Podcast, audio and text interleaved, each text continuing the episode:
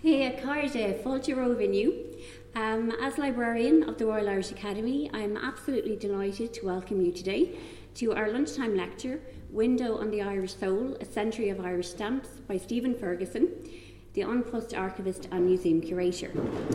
So, before I hand over to our speaker today, I would like to draw your attention to some housekeeping items. Um, just to say, if the fire alarm sounds, there are two exits from the meeting room. The first is to your left here, which is an exit onto Molesworth Lane, and the second exit is back through the library and hall to the front door exit. The gathering point is just outside the Mansion House, and Academy staff will be on hand to guide and assist in the event of an emergency. Finally, can I just ask that you um, will turn off your mobile phones for the duration of the event? So, shortly after independence in 1922, the new government turned its attention to the design of stamps to replace the contemporary British stamps then in use. Over the years since then, Irish identity, culture, and aspirations have been expressed through the medium of these miniature masterpieces, with postage stamps acting as our ambassadors throughout the world. Long before the advent of the postage stamp, however, the idea of a stamp as a form of tax was well known, and the Academy's library holds a remarkable album of 18th century revenue stamps, which can, in a sense, be seen as the world's very first stamp album. This album can be seen in a collaborative exhibition between An Post and the Royal Irish Academy on Ireland's stamp and changing national image, which is running until the 28th of July. So, since he joined the old Department of Posts and Telegraphs, Stephen Ferguson has worked in many areas of the Post Office and is now An Post's company archivist and museum curator. He has written and lectured widely on aspects of post office history and is the author of The Irish Post Box, The Irish Post Office An Illustrated History, and most recently, Best Booked Balladee, A Postal Tour of Ireland. So I'll now hold, hand over to Stephen Ferguson, who will speak on the topic of Window on the Irish Soul, A Century of Irish Stamps. Thank you.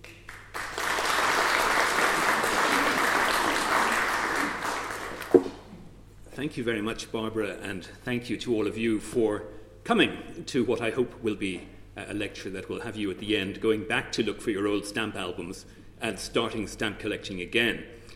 I am very grateful to Barbara and to her colleagues here in the Academy for agreeing to host our joint exhibition here to look at stamps in the broadest sense and also the identity of Ireland as portrayed through its stamps.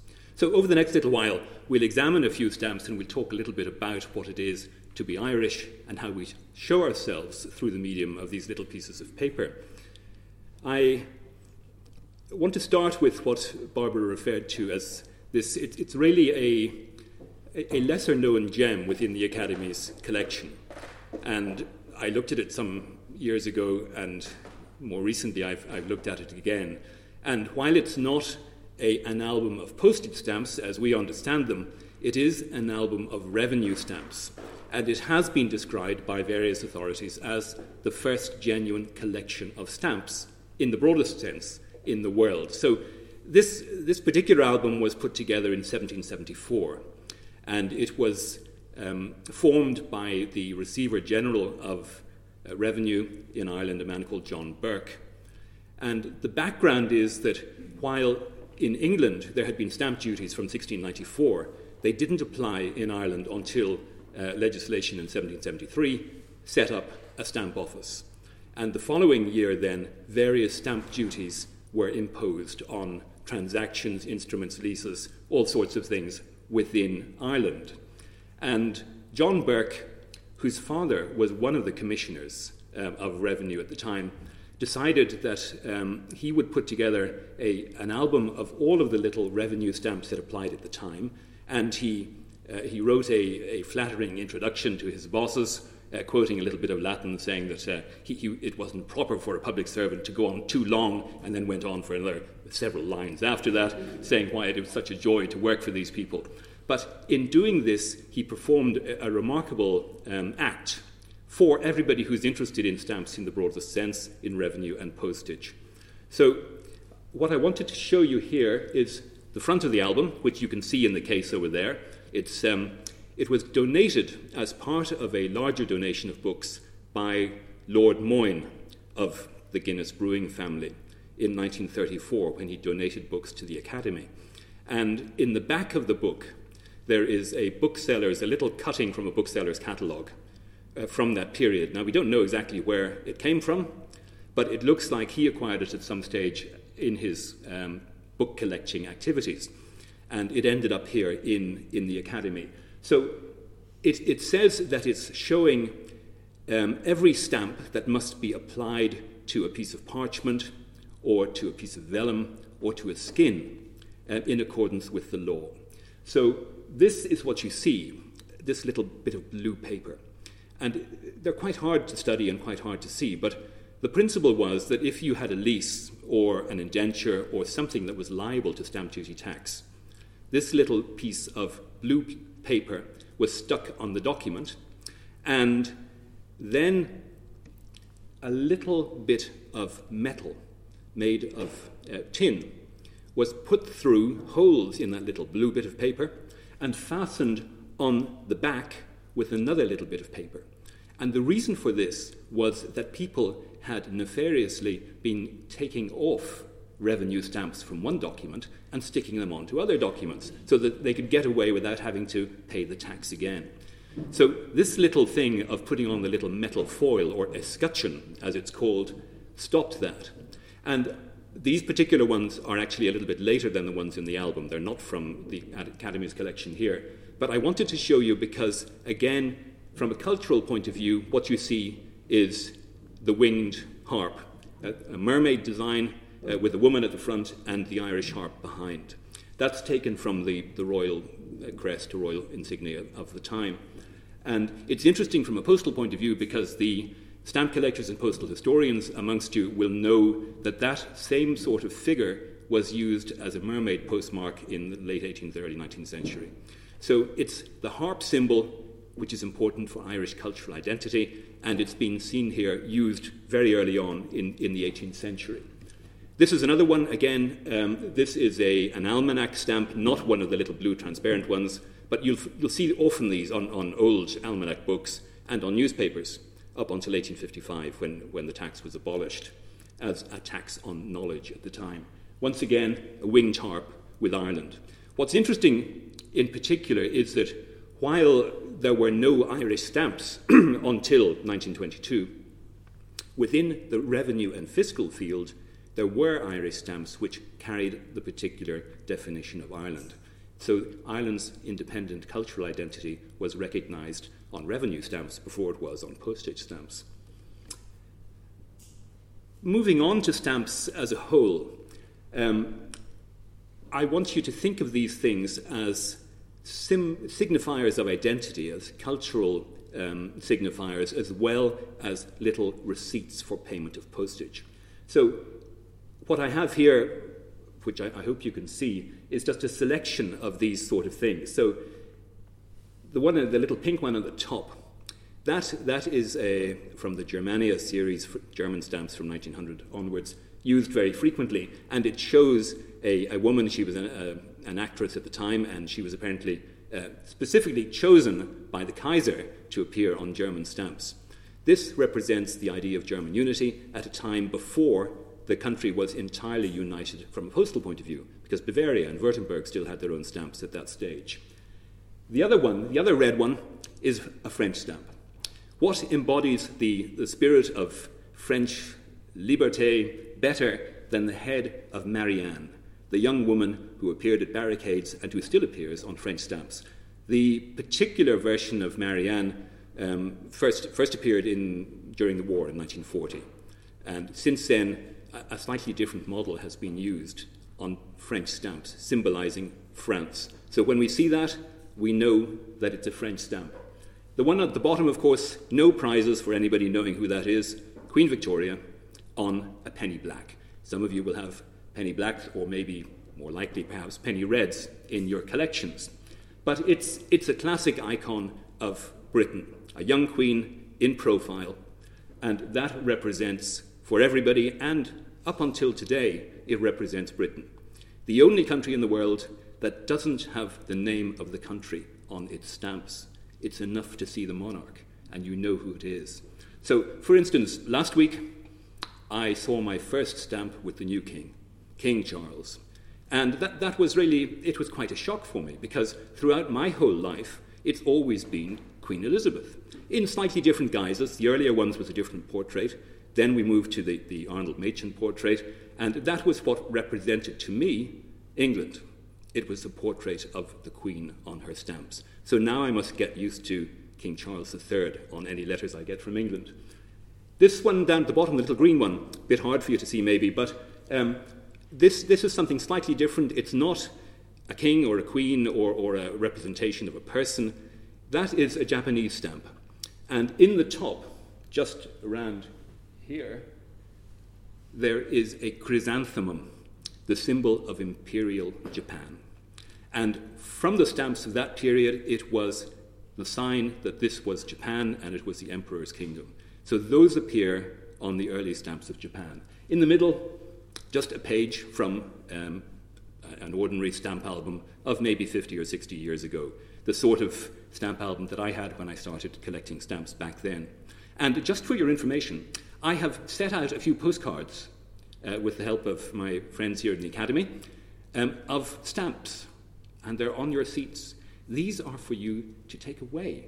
But not just that, it's also for you to swap because you may not like the one that's beside you, and you can start swapping your stamp postcards. The first fundamental of being a stamp collector, you've got to exchange what you have to get what you want. So that's the lesson for you there.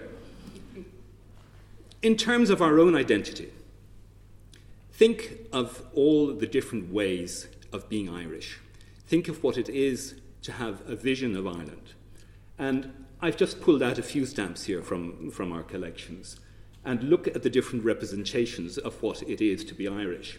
So, in the top, again, maybe a little bit hard for you to see, but Dean Swift, the commemoration of Swift, and there we have a picture of Gulliver looking down on the little people of Lilliput. What was Swift's, Swift's vision for Ireland? What was Swift like himself? Um, a person torn in some ways between Britain and Ireland, with different backgrounds, different identities. Moving to Seamus Heaney, looking into the distance there, Seamus Heaney had another particular view of what it was to be Irish. And then a very nice photograph of one of our most famous sons, whom we take to be one of our most famous sons, the President of America. And there he is talking to his cousin over a cup of tea. She has got out the family silver teapot and she is pouring the President of America a cup of tea down in Wexford.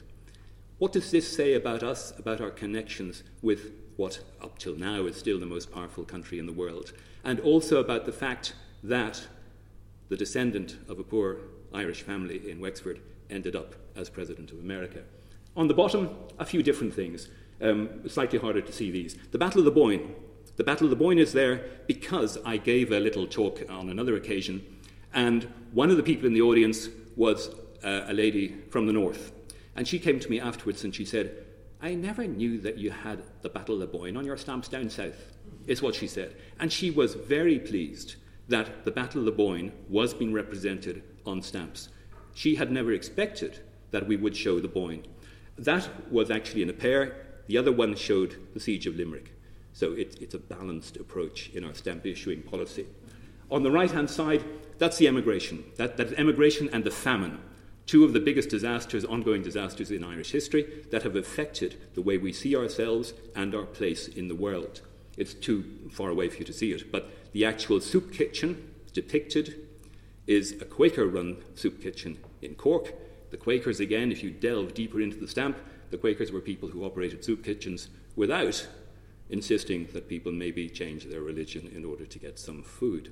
So each stamp tells a particular story at different levels.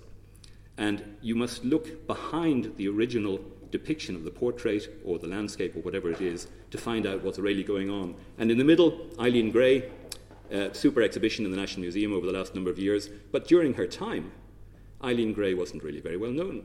In this country, she was feted abroad as uh, a modernist architect, but in Ireland, not really known. And there are perhaps reasons for that in the background. The beginning of Irish stamps and British stamp goes back to a competition in 1839 when the Post Office decided to hold a competition for a, a new little label that people could put on their envelopes. Before that, if I sent you a letter, Barbara, you would have to pay for the privilege of opening it. The receiver paid postage. So the novel idea and the innovative idea was that the sender would pay. And the person behind this was able to reduce postage charges, which had been very high, down to the penny black, so called, one penny, and it became much cheaper. People were more literate. Transport was easier. Railway systems were being introduced. It was much easier for the post office to grow and develop. And also, within this um, competition, there was a competition for postal stationery. And the man I mentioned there, William Mulready, a County Clare born artist, he got the job of designing a prepaid envelope so that there weren't just stamps, there were envelopes you could buy. And he had a, a beautiful design, um, which was chosen by the post office, and it's at the top here on the little black background. And it shows in the middle, where there is a postmark, it shows Britannia, and she is sending forth angels throughout the world as messengers of her royalty, bringing letters to all the nations around the world. So you have Africans and Americans at different corners of the envelope. And this particular one is addressed, um, it was an, it's an early example of an envelope to Mrs. Lefroy in Leeson Street in Dublin. But the design was too clever, too artistic for people at the time. And all sorts of people in London began to parody it. And there were cartoons drawn like this one here, which has little people riding other people, piggyback going off the world. There were other ones which pointed out that the angels in the Mulready envelope, one of them had lost his leg, and there were captions put in and said, Oh, Fred, I've lost my leg. And this is what happened. Poor Mulready was lampooned and caricatured so much that the post office withdrew his envelope within a very short time, and the remaining stock was completely pulped. He was also subject to quite a lot of anti Irish abuse at the time, because it was at that period of time when uh, not everybody was uh, too fond of us, uh, particularly in England. So he came in for a lot of abuse and went back to being a portrait painter, at which he was very successful, and left the postal side altogether. I've put in just a little stamp at the bottom because I wanted to resurrect his reputation a little bit. That is a painting by Mulready, and it's called The Sonnet or Love Letter, and it just shows uh, a, a, girl reading a letter that's been sent to her that was on a stamp we issued some years ago. I mentioned the anti-Irish feeling in London, but there's also there's a lot um, of politics involved in stamps, and these are not proper stamps; they are propaganda labels, and they predate the issue of our own first set of stamps in 1922. The green one is particularly interesting because that, that is what's known as, as a Fenian stamp, not a proper stamp. It was produced by, well, as far as we know, it was produced by a well known forger uh, of Scottish background who worked in Boston. And it was to coincide with the Fenian invasion of Canada in 1865 and 1866. And look again at the stamp. It is, that one is green. The central motif is a harp surrounded by shamrocks, and on the top, Republica Hiberniae, Republic of Ireland. We weren't a republic, it was done as a propaganda piece. And you can still buy these. There have been uh, several um, further forgeries of the originals, and you, you, need your eyes open to see which is a forgery and which is an original. But as a representation of Irish identity, before we were ever independent, it's an interesting little piece of what we call Cinderella philately odds and ends of things like that. The other ones are political labels from the early 20th century. The slightly unclear ones in the background, the lady playing a harp, that's a Sinn Féin propaganda label from 1908. And the one at the bottom, you will recognize the stern visage of Sir Edward Carson, who is saying, We will not have home rule. So those were labels issued by the unionist side of the political argument within Ireland. The Post Office accepted these for a while and then put its foot down and said, We're not having any more of these silly labels on the front of our envelopes. You can stick them on the back, but it's an infringement under the 1908 Postal Act if you put anything other than proper stamps on the front, because it will slow down delivery and it, it, it, always said in, in, in post office um, rules, it will embarrass postal workers. We're a very easily embarrassed lot of people, I'm afraid. Uh, but that, that, that was the regulation at the time. Eventually, we come to independence, 1922. And the gentleman there with a, a, a slightly quiet smile uh, looking out at you is the Cork born J.J. Walsh. He was the first Postmaster General of Ireland. And he had been a postal clerk, post office clerk in Cork, but his political opinions did not sit easily with his responsibility to His Majesty at the time. And himself and the post office parted company uh, in Cork and he left. But he came back with a vengeance as the Postmaster General in 1922. And he had um, very clear ideas on stamps, and he was very keen that as soon as possible there would be Irish stamps issued to, to mark our independence. Um, he, he wrote in The Guardian in March 1922, and he said that stamps are one of the symbols of nationhood. And now, he says, we have our own government, and with it, we have at last secured international recognition. So he saw the stamp as a vehicle for national and cultural identity. And very soon after he came into office in, in uh, April 1922, he had this advertisement inserted in the papers at the time an advertisement for um, a competition to come up with new designs for Irish stamps. They were to be of symbolical character and they were not to have any personal representation on them. And the successful designs, he said, would, would win £25, quite a lot at the time. So that, that was a competition that appeared in the papers. But in the meanwhile, he knew it would take a while for these stamps to be produced, and he went to London with uh, other post office representatives and he met the British Post Office people and he asked them if he could overprint existing George V stamps in Irish to serve as a temporary measure until Irish stamps themselves were produced. The British authorities were uh, very compliant and, and, agreed to this. Um, there was a little bit of tension between Walsh and the head of the post office in England, Sir Evelyn Murray.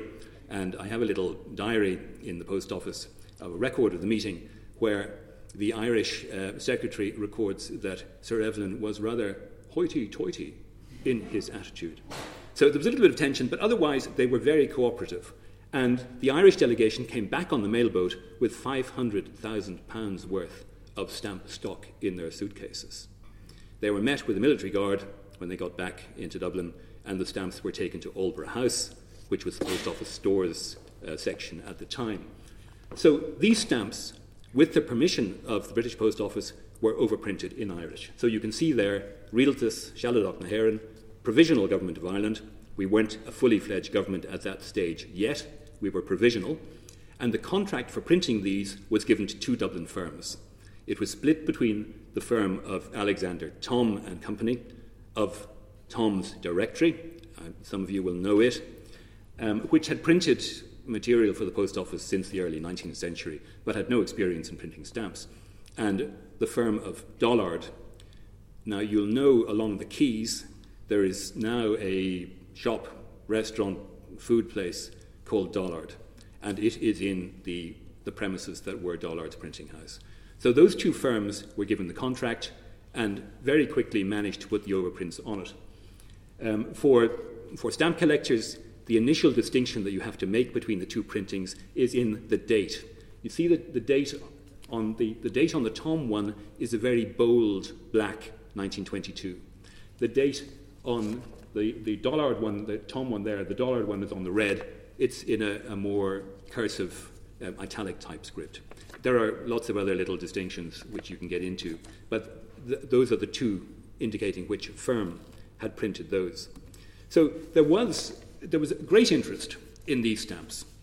Um, everybody was very pleased that we were um, a new nation, we were showing ourselves on the uh, world stage, and people were keen to start collecting our stamps. So this is a little advertisement taken from uh, a well known um, stamp dealer at the time, Robson Lowe, uh, who maintained a, a, lifelong interest in Irish stamps and actually served on some of our design committees much later on. That's, that's his estimate of what various stamps are worth and what he's prepared to sell them. And in the background, that's a little manuscripts catalogue put together by a man called Meredith in London. And he has written out in by hand, he was not much more than a schoolboy at the time, um, the differences in types of stamps and how much they cost. And he, he revised this periodically over the next few months um, as there was great demand for stamps at the time. So throughout the world, people, people were keen to have Irish stamps. But back to the competition. So, allowing a little bit of time, the entries began to come in, and there were about 800 entries. Huge interest in this. 800 entries of varying standards of artistic uh, excellence, we shall say. Um, this, this is a particularly fine one. Uh, the original is in one of the cases over there. So this is very good because it was printed by the firm of Dollard. It, it's a printing essay, really. It, it's not a proper stamp, but it's an indication of what they could do. The original design, showing the woman blowing the trumpet with the harp beside her, again, look at the symbolism that is there for Ireland. Sarah na Heron on the top, twopence for the denomination. That was all designed by a man called Walter Till, who was a graphic artist well known at the time, had done a lot of work on things like railway posters for the Great Southern and other railway companies. And the, the, the stamp is the actual printing attempt at what it's going to look at. So that, that didn't become one of our official stamps, but that's, that's one of the proofs from one of the design entries that went in.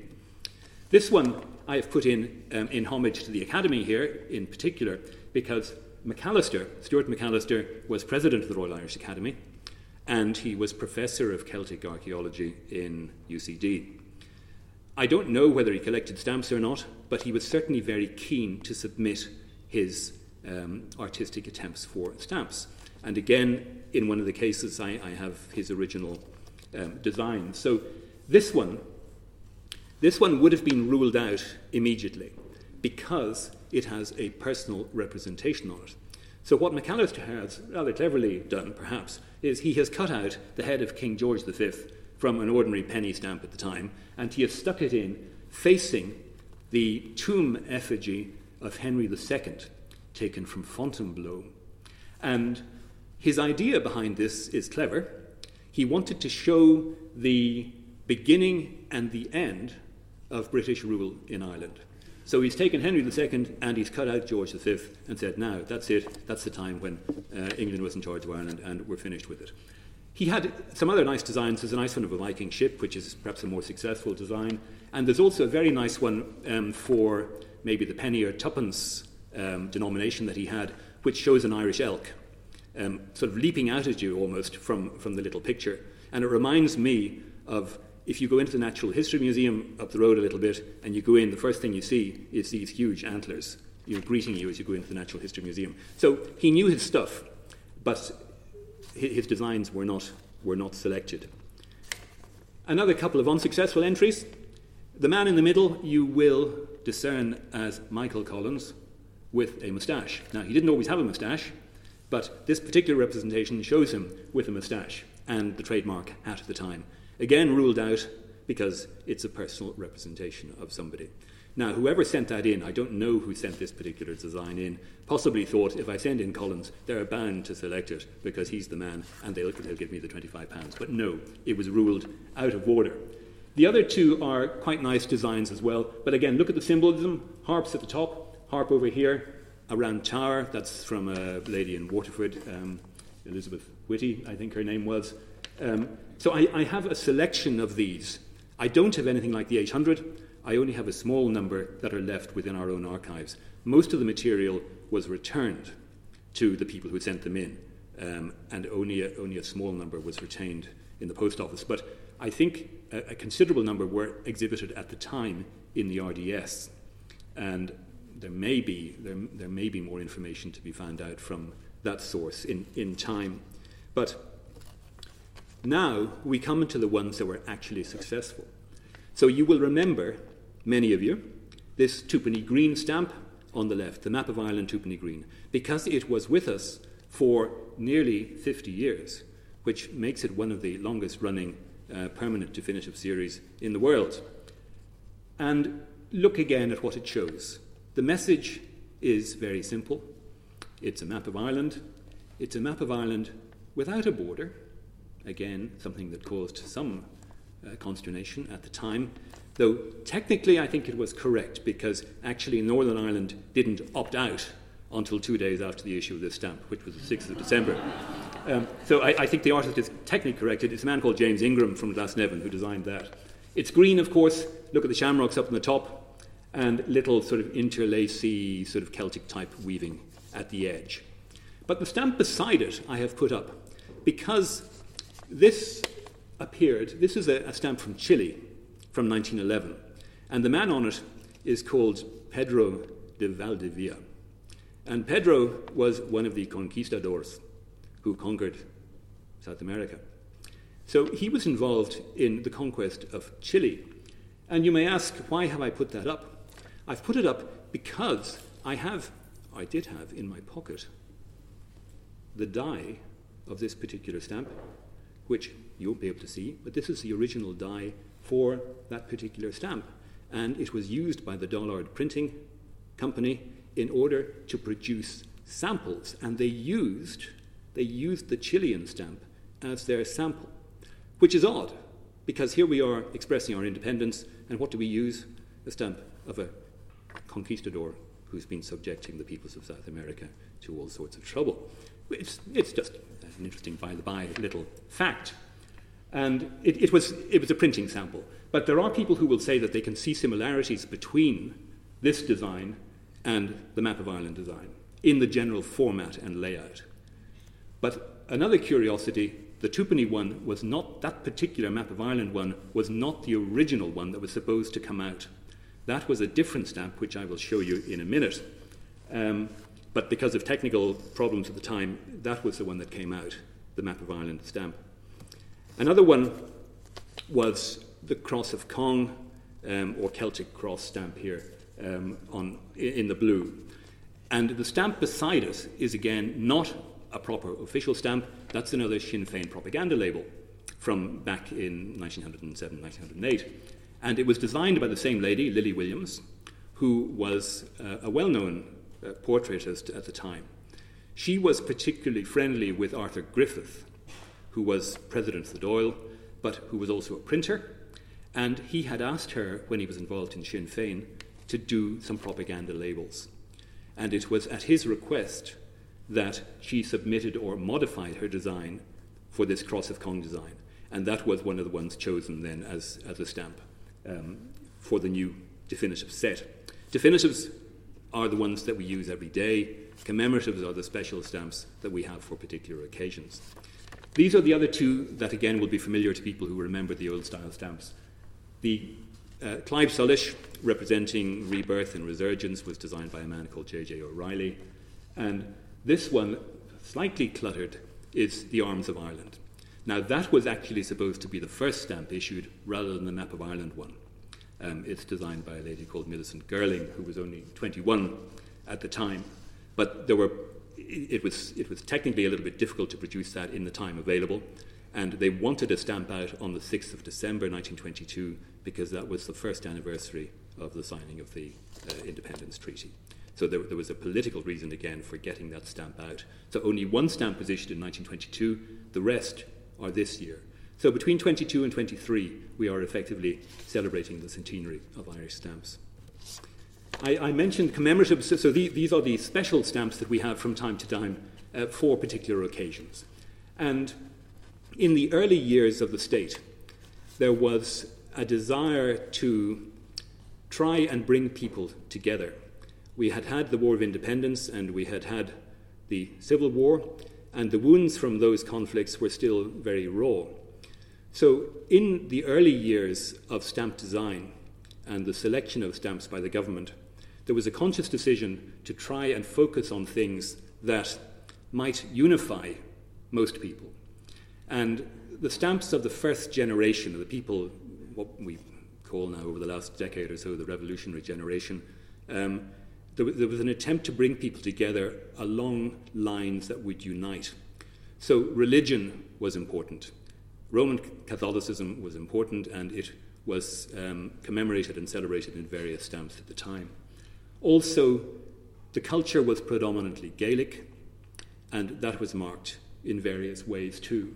And of course, the nationalist revolutionary tradition was very important. So, the stamps that I've just picked out here the one in the middle is very important. That is the first commemorative stamp issued by the Post Office. So that's Daniel O'Connell in the middle. So that was issued for the centenary of Catholic emancipation in 1929, issued in three different values at the time, and clearly marking a, a very important historical event within Irish history. You can see the hurler, that's for the GAA. Um, quite a successful design at the time. The one on the other side here is the Eucharistic Congress. Um, a little less successful, but again, in keeping with the desire to celebrate Ireland as an island of saints and scholars, religion, traditional values, and that sort of thing. On the bottom, I've put in a couple of revolutionary ones. So the, the stamp with the volunteer outside the GPO, that was to mark 25 years of the, um, since the 1916 rebellion. But again, look, look at the portrayal. It's, it's a young man, an idealized young man, I think, um, looking you know, sternly resolved into the distance, holding his rifle with a bayonet. And in the background, the opening words of the proclamation. But curiously enough, the opening words of the proclamation have been translated into Irish. The proclamation that I have in the GPO on display says, In the name of the dead generations, this doesn't. It says in Anam Dei, August in Anam Nagluin. It's been translated. So there is a deliberate and conscious decision to present um, a version of events that perhaps is not entirely true uh, in all respects. The other one, um, that's Wolfe Tone in the middle, and that is the anniversary of the 1798 rebellion. That one is, is an interesting enough stamp because it's, it's designed by the descendants of German refugees and we have been hearing quite a lot about refugees in the last couple of days here. So that's by a man called Karl Uhlemann, who designed several stamps over many years for the, for the post office. Um, so you can see the, the pikeman on one side and a French ship probably heading for Bantry Bay and having to turn back again and go home. But, but within this general format of religion and culture and identity that was very traditional, there are a couple of stamps that stand out as being different. And one of these is the stamp that was issued to mark the opening of the Ardnacrusha power station. So the Department of Industry and Commerce at the time wrote to the post office, and the minister and secretary said, Can we have a stamp to mark the completion of this enormous project? So this, this was a Siemens project um, employing 5,000 men at the time and taking up the enormous sum of 5 million pounds out, out of revenue, a huge portion of the whole Irish revenue system at the time. And there was a desire, though, to show that this was a huge achievement for the young nation, that it had achieved, with um, the help of Siemens, a, a masterpiece of engineering and construction that was at the forefront of everything that was going on in the world at the time. This was the biggest engineering project for, uh, for its time in, in Europe and in the world. So they were very keen to show this. So this is a different sort of Ireland. This is a new, modern, technically innovative Ireland. The man selected to do this was a man, uh, Irish artist called Lawrenson. And the stamp is interesting because it's, it's double format. It's, it's a bigger stamp than the normal ones. The O'Connell ones were only half that size. But for design reasons, they decided to, to go with this one. And there was a lot of interest in this stamp as well. There were some technical difficulties at the time. But um, because not many Irish stamps were issued, there were letters coming in to the post office from all over the world saying, Can you send us some of the new Shannon stamp? So one of the ones that uh, I, I know happened was um, the Hawaiian Philatelic Society wrote to the Department of Post and Telegraph and says, We would be delighted to have samples of your Shannon scheme stamp for our collectors in Hawaii. So Irish stamps made their way to collectors all around the world at that time. The other little one, that's again put in with a particular nod to the Academy here. That's Rowan Hamilton, the discoverer of quaternions, one of the most famous and brilliant Irish mathematicians and physicists. So um, that stamp is in, and it may be in a little bit because De Valera was a mathematician and was interested in mathematics. And during one of his earlier times in prison, he had diverted himself by writing the Hamiltonian equation on the walls of Kilmainham jail. So there is a connection there between De Valera and between Hamilton and between the Academy. That particular, that's a, a first day cover um, issue. I was talking earlier uh, about people who collect first day covers. So that's a, that's a cover on the very first day of use. Um, Hamilton, in fact, has been rather well celebrated in stamps. We had another stamp from uh, only a few years ago, and the actual formula also appears on the stamp. So he has done very well uh, as an Irish mathematician and scientist. This is just to show you how stamps were printed. They were printed in the early days in Dublin Castle. And in 1922, when we were starting to, to print our own stamps, there was a lot of debate about whether um, they would be printed by the government or whether they would be contracted out to commercial printers. And in the end, the government decided that they would print them themselves. So they set up, with a lot of help from the British Post Office and from the British Revenue uh, people, um, they set up a printing press in the basement under the state apartments in Dublin Castle. And that's a photograph taken from then. And the man on the left, if you can just about see him, this man over here, he's a man called Roberts. And he had worked for the Inland Revenue and for Somerset House um, and the Royal Mint in England. He was a Scot. And he came over on loan to help set up an Irish printing operation for stamps. But he liked it. And the loan was extended, and in the end, uh, he uh, he, he was offered the appointment, the, the job of being first director of stamping within the Irish government. And he accepted that. So Roberts is an important man in printing. He had expertise and he knew what he was doing. And that's one of the, the presses that was used at the time. But in the years after the initial flurry of interest in Irish stamps, and by the time we came to, say, the, the 1950s, Irish stamps were getting a bit tired printing techniques had moved on, and this little quotation I have here our postage stamps are generally agreed to be disgraceful, which is pretty, pretty harsh criticism. But that came from the director of the, of the National Gallery, or former director of the National Gallery, a man called Thomas Bodkin. And he had been asked by the government to um, write a paper on the state of the arts in Ireland at the time. So it was a wide ranging paper.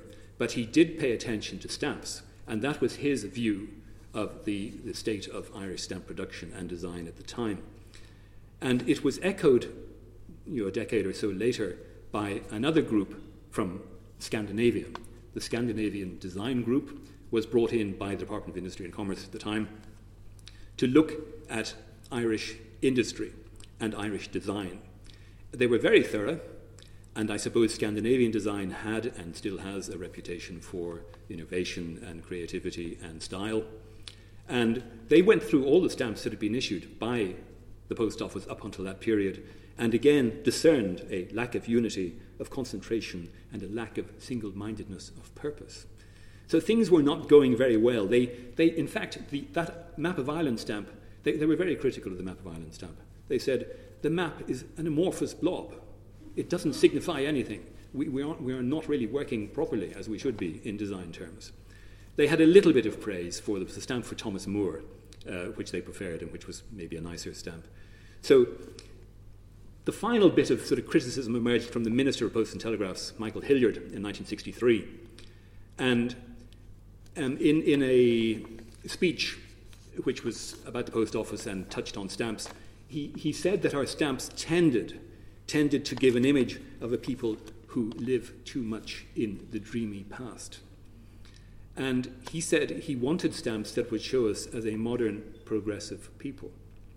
So he set up a new committee, he set up a stamp design committee charged with coming up with good designs and good ideas for stamps that would um, portray a, a, more innovative, modern, and progressive country rather than the dreamy lot that we all were perceived of as, as, as up until then.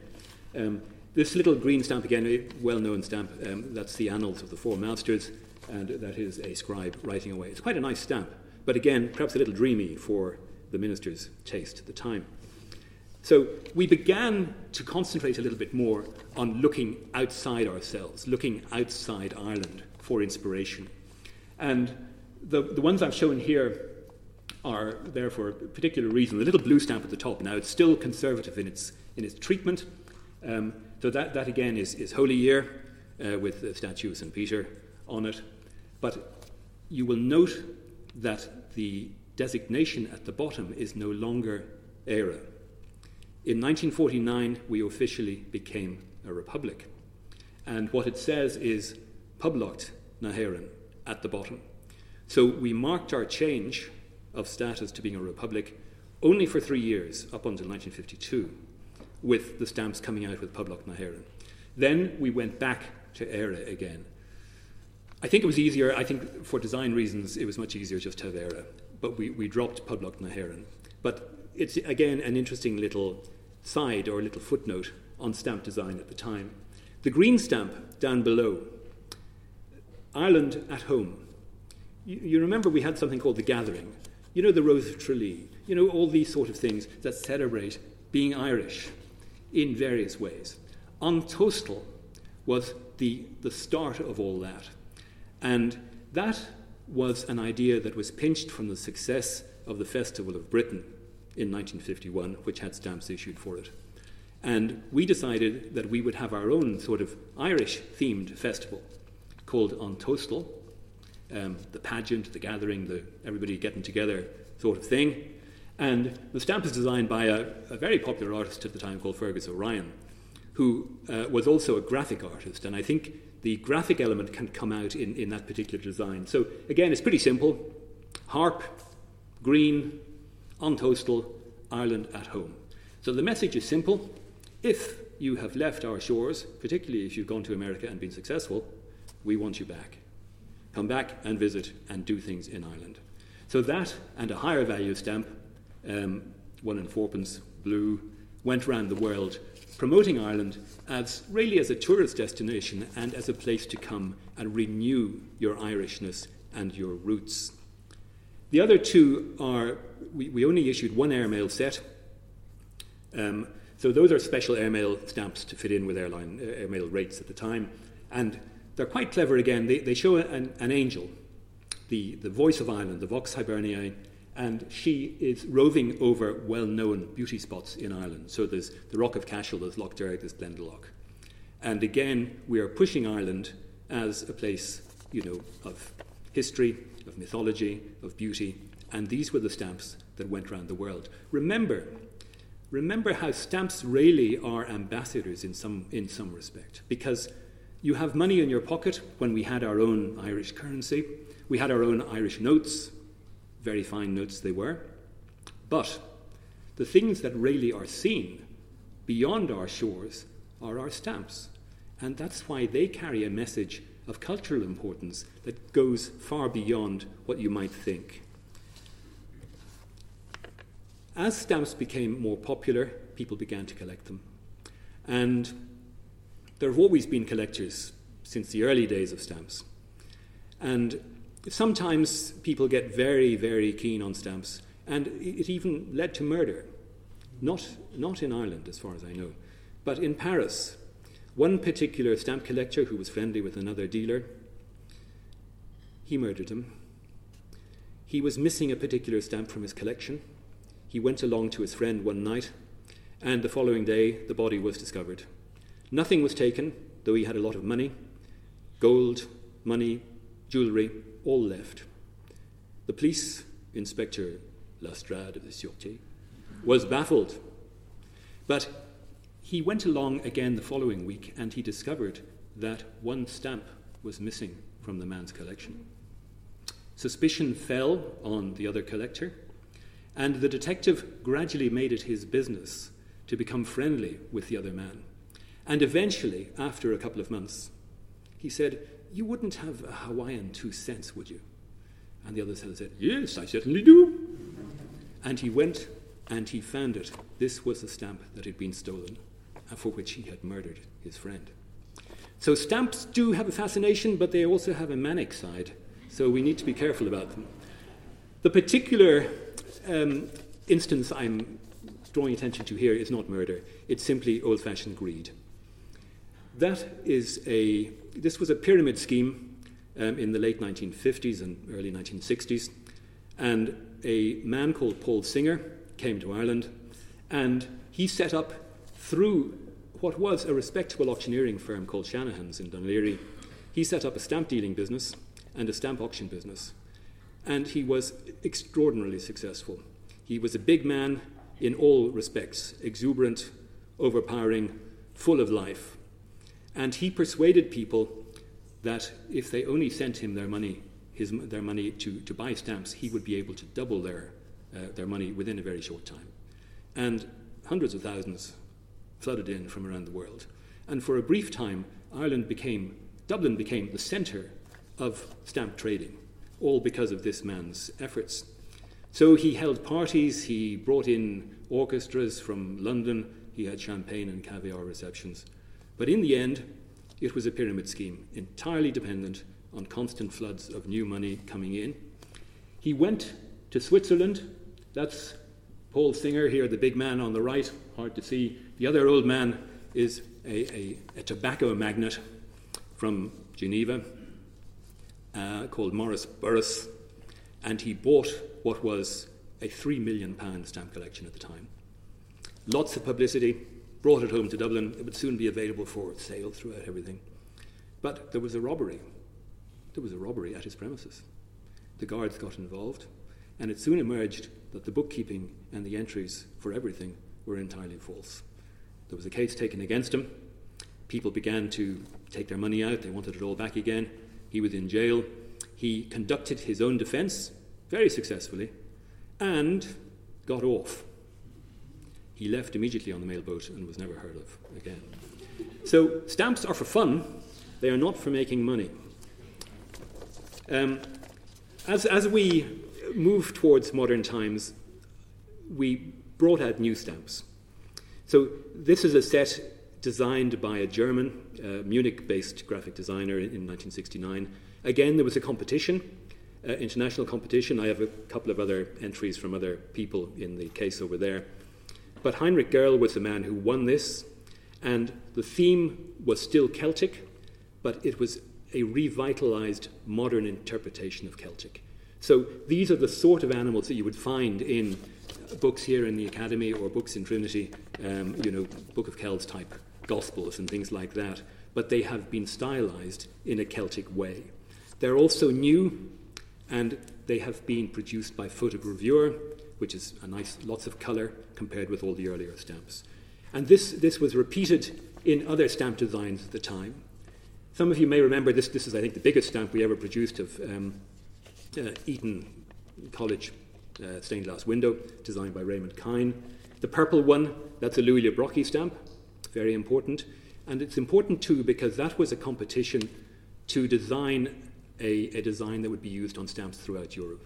And Louis Le Brocquy won the competition, and his, I think it's called the Flaming Sun tapestry, that was a design used on stamps throughout Europe um, in member, members who were post office members of the um, European Postal Organization. So, as we move into modern times, we see various themes reinterpreted in modern styles. Robert Ballagh that's Robert Ballagh's celebration of the centenary of Patrick Pearse, and he has taken the famous Delacroix painting of Liberty at the barricades, and he has put Liberty with an Irish flag outside the GPO. So we are beginning to bring in new ideas, innovative ideas, using um, all sorts of things beyond our own shores. Um, paintings, nature, art, these were very successful stamp series. Um, there's a nice round tower there, but treated in, in a, a very modern style by uh, Michael Craig, well known as, as, a stamp designer. I think his father would have been a member of the Academy here who wrote the books about Dublin and things like that. And in a changing world, we must reevaluate our identity as Irish people. So take a look at these stamps. See the beautiful fashion ones designed by Ger Garland? Very nice stamps with an embossed title at the top of them. Very fine. Martin Turner of the Irish Times. He did those sort of Celtic cats uh, during the, the boom times of the Celtic uh, tiger economy. And he decided he would do cats um, shopping and things like that. A nice little touch. And then think of, you know, back to 1922, 1932, 42. Would we ever have issued stamps for, for pride, for broad? I, I don't think so. So our vision of ourselves and the way we want to portray ourselves has changed a lot over the past century. An inclusive society, modern street art, that's the other one in the middle. These are the themes that represent Irish stamps today. But there's also, there's also a commercial imperative. The post office is no longer a civil service organisation, it's still a state run organisation, but it is there to make a bit of money as well. And stamps have become, in some respects, collectible items.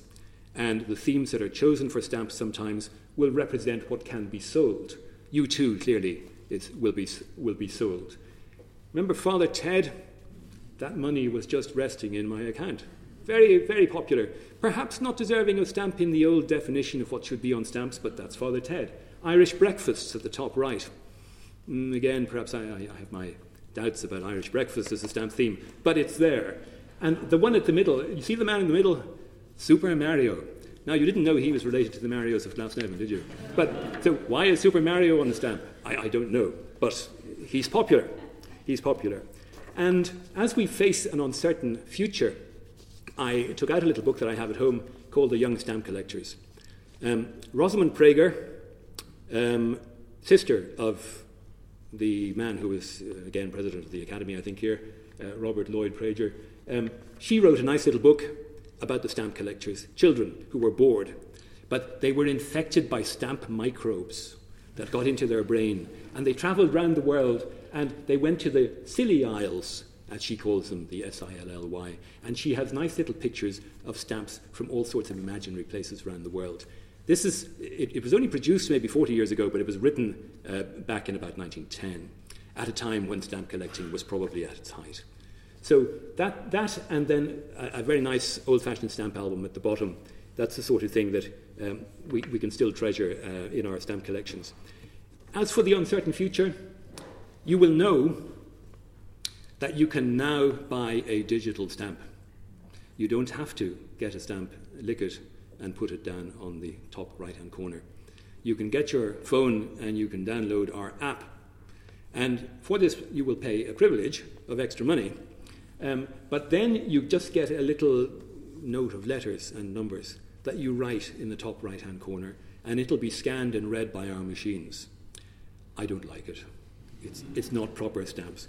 But of one thing I will be sure that a big firm like Guinness, which has been commemorated with exactly the same portrait on stamps at, on uh, the 200th and 250th anniversary of the uh, mighty brewing firm, um, it will no doubt be able to have G U I N N N E S S stroke 300 written somehow or other in the top right hand corner, and it'll go on preserving things. But at the end of the day, the message for all of us as stamp collectors and those interested in Irish culture is don't worry, be happy.